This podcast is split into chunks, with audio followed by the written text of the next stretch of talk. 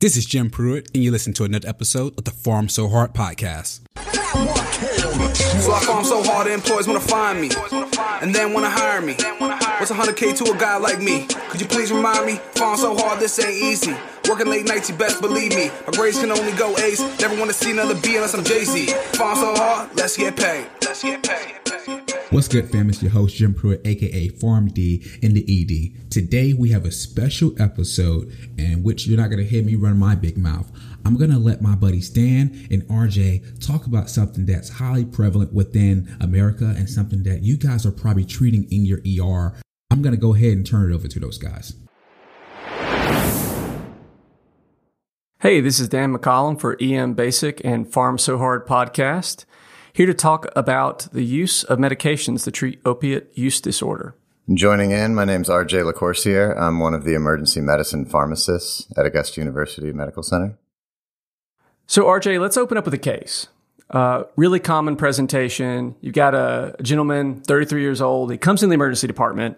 He's been using heroin for several years now. He started off on prescription pills, had a problem, eventually graduated to IV drug use.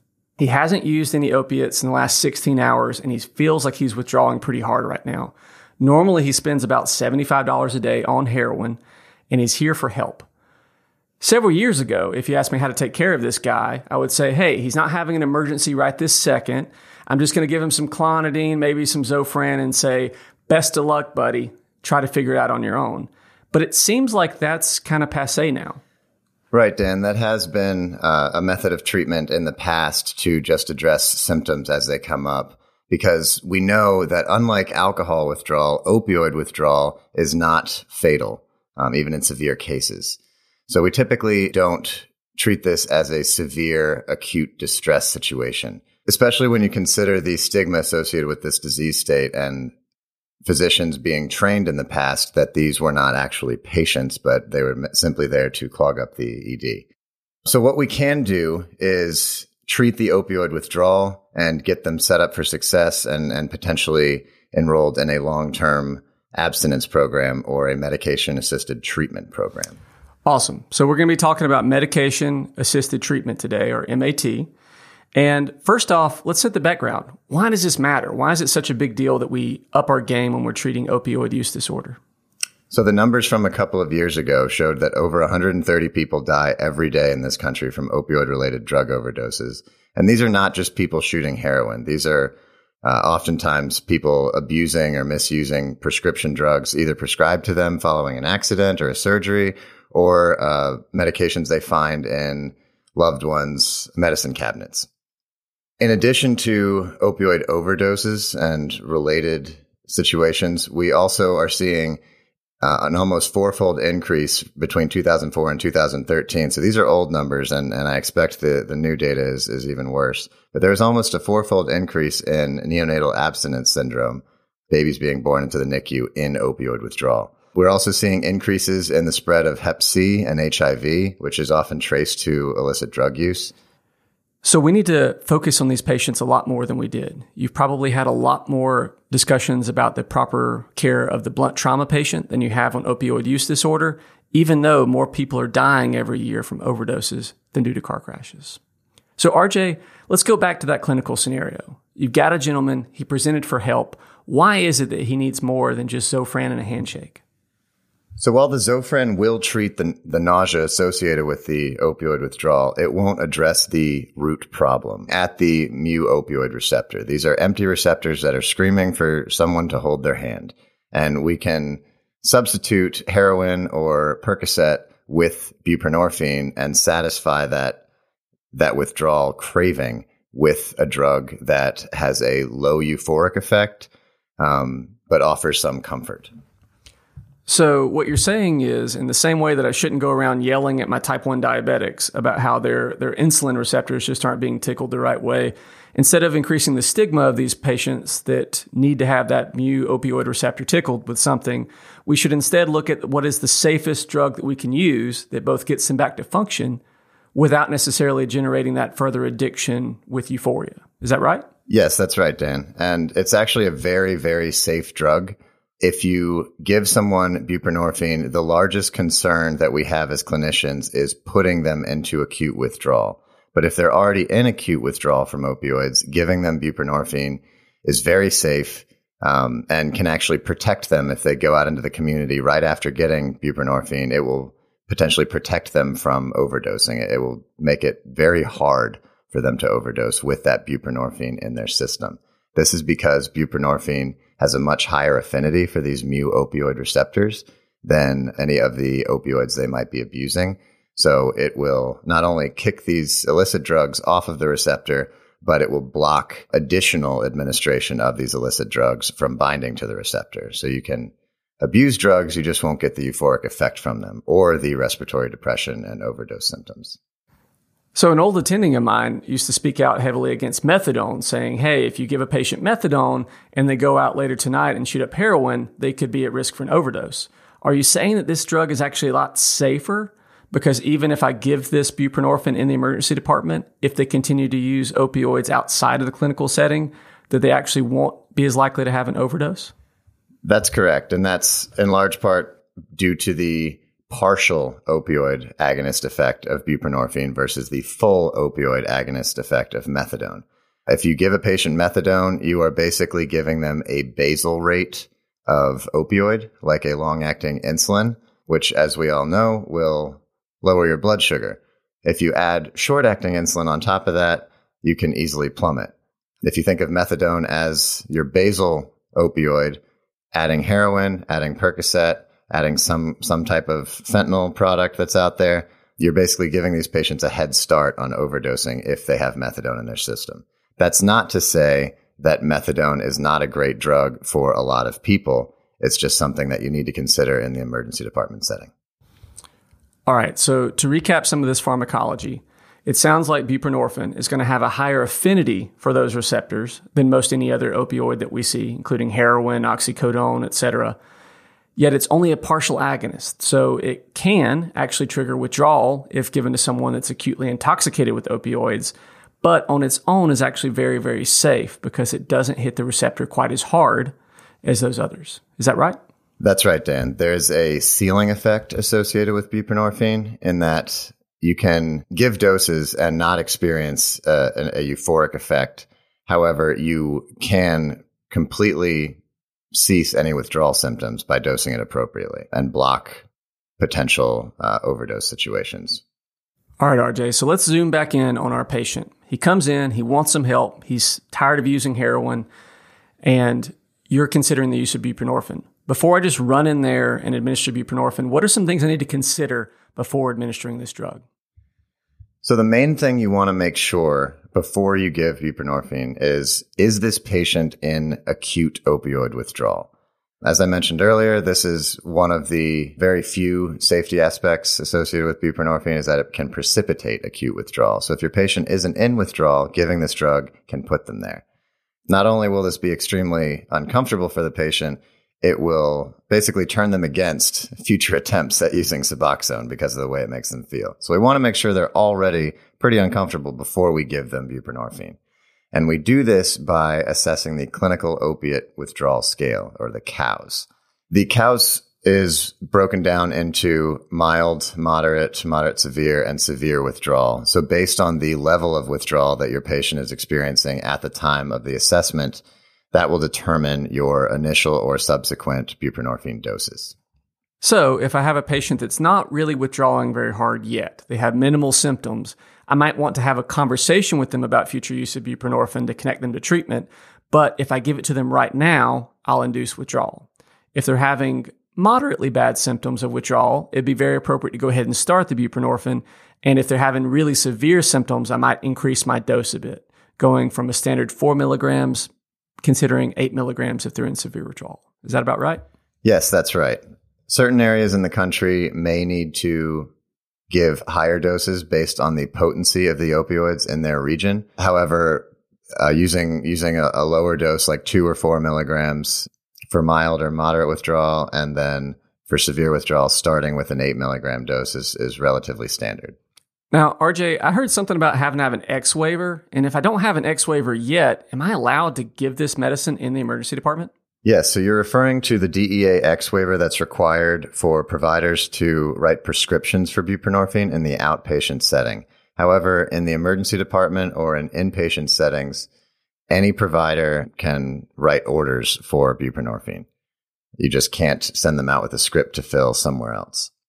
This DEA X waiver is currently being offered for free at a website that we will post in the show notes. But for administration in the ED, we can give a dose on their initial visit and redose patients for a maximum of up to 72 hours. So patients can be treated, leave the ED um, when they start experiencing withdrawal again in several hours or uh, the next day, they can come back for up to three days.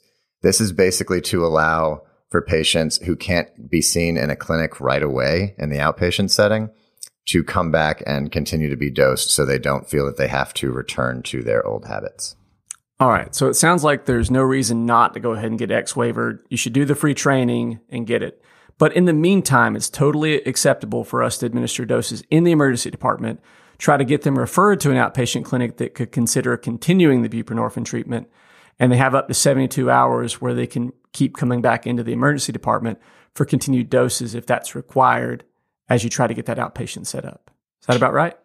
That's right. You you just need to get them tied into an outpatient clinic as quickly as possible. You, we want this transition to be as smooth as possible, and this is honestly usually the most difficult part of treating this disease is the what's called the warm handoff from uh, hospital or inpatient or emergency medicine care to the outpatient setting. This is where we lose a, a majority of these patients um, to follow up so easing this transition in any way we can is going to help the patient immensely. Uh, we can involve social work, we can involve case managers, um, any any resource your hospital has. I would recommend using.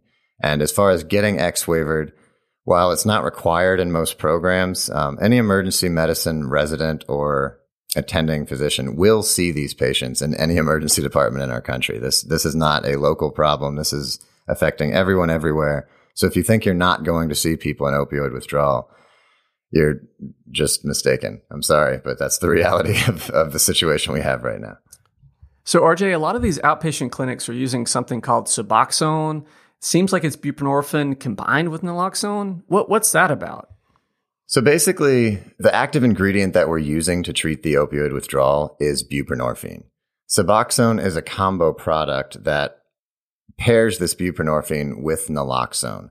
This is only formatted in this way to deter the potential for abuse. So if you were to melt down a Suboxone strip, you could inject it and potentially get a very minimal euphoric effect, but stave off some withdrawal symptoms uh, in an unsupervised, unlicensed capacity uh, out on the on the street.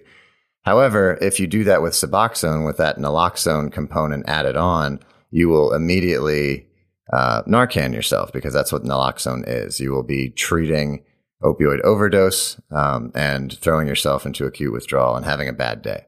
If you use Suboxone the way it's intended, which is uh, either dissolving under the tongue or taking a tablet, the naloxone passes straight through your GI tract and is not absorbed systemically. So we don't consider the, the naloxone portion as, as a drug that we're giving our patients when Suboxone is used appropriately. It's primarily as an abuse deterrent in the outpatient setting. Another thing to consider for these patients is additionally prescribing or dispensing naloxone. These are patients that are at high risk in this transition period.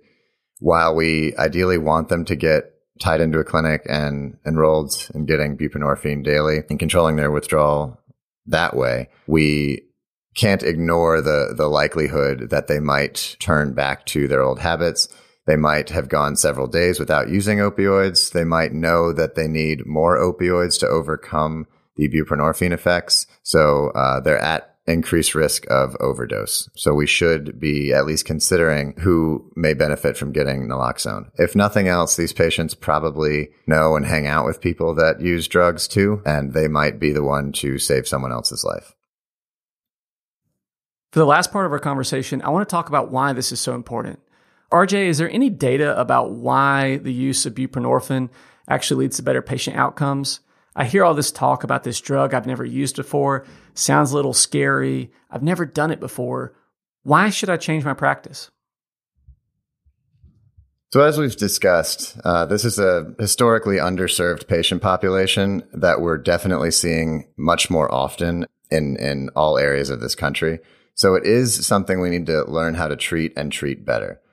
As far as hard data, there have been some RCTs or randomized clinical trials. So 78% of patients treated with buprenorphine were maintained in some form of addiction treatment 30 days after randomization. So we, we do have data to support the use. We do have more literature coming out about induction programs in the ED and then transferring patients to outpatient settings with largely positive results. So it sounds like buprenorphine actually decreases mortality and it seems to enable people to get back to regular lives. They're able to go to work, they're able to actually function again as opposed to just constantly searching for the next hit. That's right, Dan. These patients didn't start out as addicts. They used to be fully functional members of society and there's no reason that we can't get them back there if we treat this disease state appropriately and in a non judgmental way. It's very important to remember that when you're treating these patients, um, there's often a negative stigma associated with patients who come in either in overdose symptoms or withdrawal. Uh, I've seen it. I've felt it. It's it's there. We should acknowledge it and then move past it. So just helping them get back on their feet in a non-judgmental way even if they have to come back six or seven times before they they get there, we should continue to to help them out as much as we can in an empathetic uh, way. That's an awesome point, RJ. If I saw a, another resident at the desk that was making fun of a diabetic because their sugars were so high, they would obviously be corrected right away. But sadly, people still make snide comments and and honestly have a lot of stigma upon people that are suffering from addiction. Nobody chose to be a heroin addict, but they got there somehow, some way. And us in the medical profession actually had a part of how a lot of these folks actually got there by the overprescription of opioids. So we need to have a lot of compassion for these folks. Understand that sometimes it takes more than one attempt to quit, but do the very best to get the most evidence based method of, of helping them quit, which right now appears to be buprenorphine. I'm glad you mentioned the example of the, the patient with diabetes. This is an example I use very frequently when you have a patient who is being shamed for repeat visits for the same thing. They, they continue to use heroin and come back to the ED or continue to, to snort oxycodone and come back to the ED.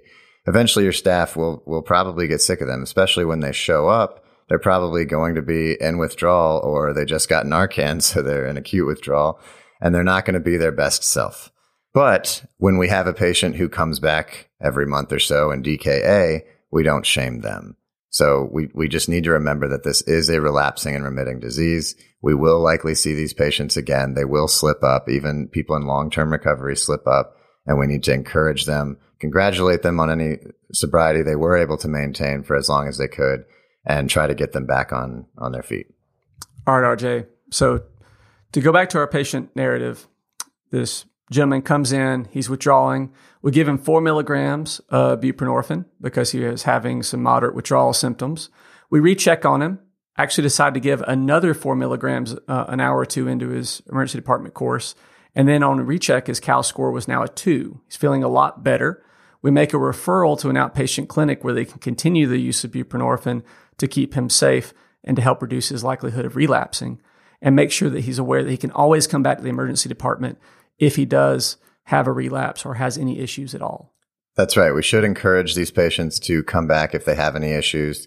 Uh, we should encourage them to let us know if something falls through with getting tied into a clinic and, and they need to come back to the ED or just get more follow up care with any resources we may be able to provide. Another thing to consider is for our patient going back to the vignette is that he started using opioids for chronic back pain. So maybe we can additionally uh, offer some NSAIDs for some of his musculoskeletal pain and try to consider other options and, and using multimodal analgesia instead of depending on opioids to maintain this, this patient's comfort. In the past, many providers have turned to clonidine for some of the agitation and, and withdrawal symptoms. But again, if you use the cows and dose your buprenorphine appropriately, these symptoms should be minimized it's not wrong to give clonidine with buprenorphine, but you shouldn't need it. And, and you might experience some unwanted side effects from the clonidine. So it's just something to consider.